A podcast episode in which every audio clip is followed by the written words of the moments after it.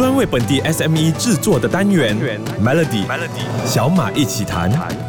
你好，我是小马。一年一度的全球购物狂欢季双十一又要来了。早在一个多月前呢，就看到各大的品牌都抓住机会要争夺这一块大蛋糕。尤其是中国的电商平台，这个日子呢是他们在二零二三年收官之前最重要的一场仗。那身为消费者的你呢，准备好想要把买的东西都放进了这个购物车里面了吗？或者是你还在烦恼着双十一营销的生意人呢？不确定自己做的这些营销策略会不会？会让自己爆单。这个礼拜的小马一起谈，我特别邀请到电商教练 Jerry 老师和你一起来聊聊双十一。Jerry 老师，你如何看待今年的双十一？目前电商平台的交易依旧像以往那样火热吗？今年的双十一整体的电商销量会比去年的来的更加的好。今年的 TikTok 也非常的勇猛的入局马来西亚电商的平台，它的数据也是大家可以看到的，每个月都猛烈的上升中。相信大家的 Shopee、TikTok 都会各。出奇招的把自己的平台的销量做得更加高，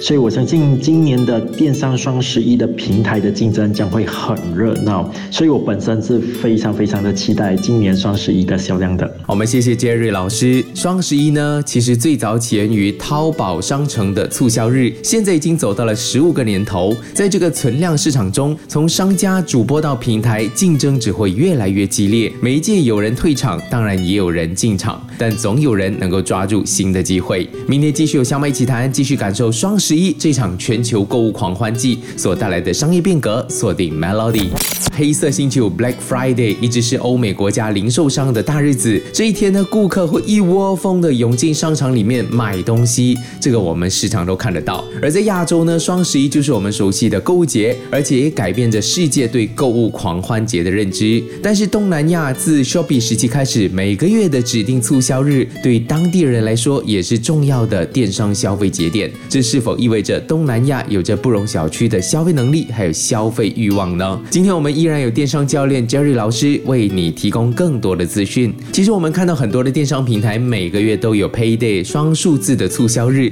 这样频密的促销日对民众来说，会不会对双十一已经没有感觉了呢？其实我一直觉得，当平台做太多节日的时候，基本上啊，大家对一个节日的期待感就已经没有了哈。所以基本上大家都会觉得平台每个月都会在做促销，所以我错过了什么节日的话，那么我就再等多两个星期就行了嘛哈。所以现在这些双数字的大促销开始没有像以前那样突然可以爆很多的单了。想当年一年只有一。次的双十一的时候，那个时候大家真的非常期待那个日子的到来。现在反而是没有促销，我也不急着买了。反正你不做促销，我也可以去其他平台看看，对比一下价钱。大家的选择都多了嘛？啊，那么这个做很多频密的促销日的话，反而我觉得就很平淡了。谢谢杰瑞老师的解答。或许促销日太多，显得平淡，也不会像以前那样在双十一当天爆大单。但有些电商平台的业绩就有可能因此变得比较平均，而不是只靠一天的销量来撑一年。当然，这也要看你对这些促销日做了些什么样的策略，更不要因为只想要专注每年的双十一而忽略了其他的重要节庆。明天继续和你小马一起谈，锁定 Melody。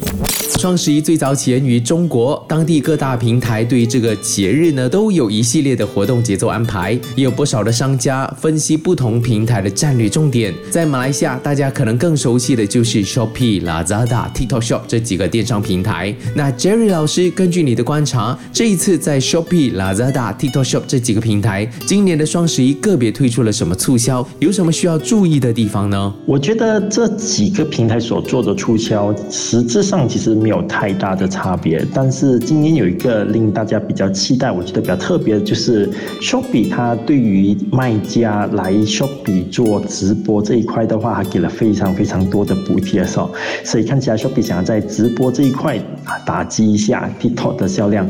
至于 TikTok 也会在双十一给卖家非常非常多的补贴，还有可以看到你所喜欢的卖货主播也会给大家带来很多很多的福利啊。所以从去年你去搜索你要。买的东西，现在大家可能在晚上都锁在直播间去买东西了啊！这一点的话，我觉得是去年没有的。那有些人说直播买卖开始下滑了，但是听 Jerry 老师的解释后，其实，在一些的电商平台里面，还是有一群守在直播间的忠实消费者在为这个圈子做出贡献，直播还是很夯的，只是你刚好没有在看直播而已。如果你是商家的话，不妨也花一些时间到其他卖家的直播间去看一看，揣摩学习一下也无妨，不一定要买东西谢谢杰瑞老师的回答，明天的小麦集谈再让你更加了解今年的双十一，锁定 Melody。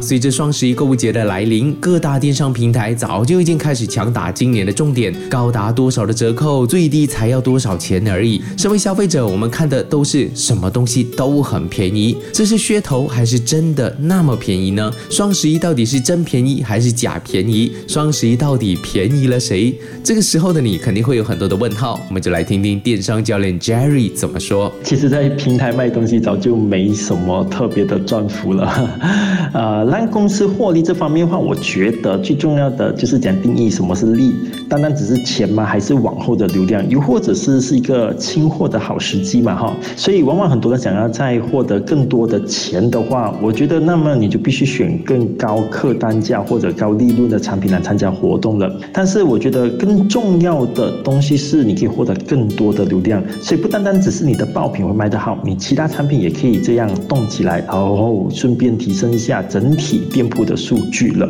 还有最重要的就是，我觉得双数字的日子也是一个非常好的时机点来清清你的库存哦。杰瑞老师呢给了大家很重要的建议，双十一带给消费者的从来都不只是一场买买买的狂欢，最大的资源其实是注意力。商家怎么引导消费者，往往就会看到什么。消费很重要，要但是商业的指挥棒可以帮助你的品牌引领未来的方向。明天继续有 Jerry 老师跟小马。一起谈，锁定 Melody。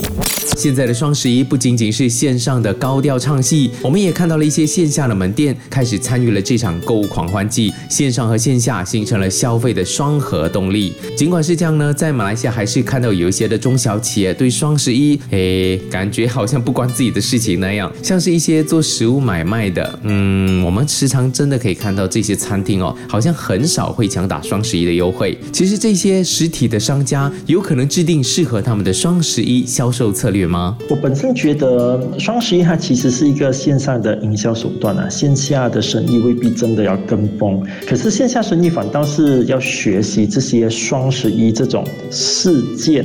营销方式，比方说最近海底捞做了一个闺蜜的宵夜时段嘛，哈，所以只要女生带着你的闺蜜，只限女生哦，在特定的时间吃海底捞的话，会有特别的折扣。哎，我觉得这就挺好玩的，因为想到这个事件营销的方式，其实啊，当时的海底捞其实生意真的非常非常好。然后海底捞也就在下个月也办了一个哥们节啊，那么就是男生带你的哥们哈，然后一起去吃火锅也是有特别的折扣。所以线下生意其实可以。借鉴很多线上的玩法，比如说配对啊，来个发薪日来店里。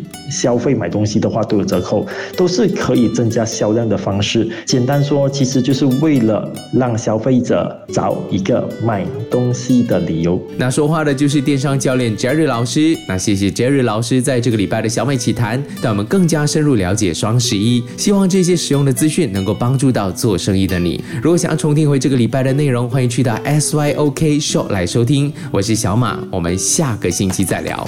Melody 小马一起谈。早上十点首播，傍晚六点重播，用两分钟的时间，每天抓住一个新的变化。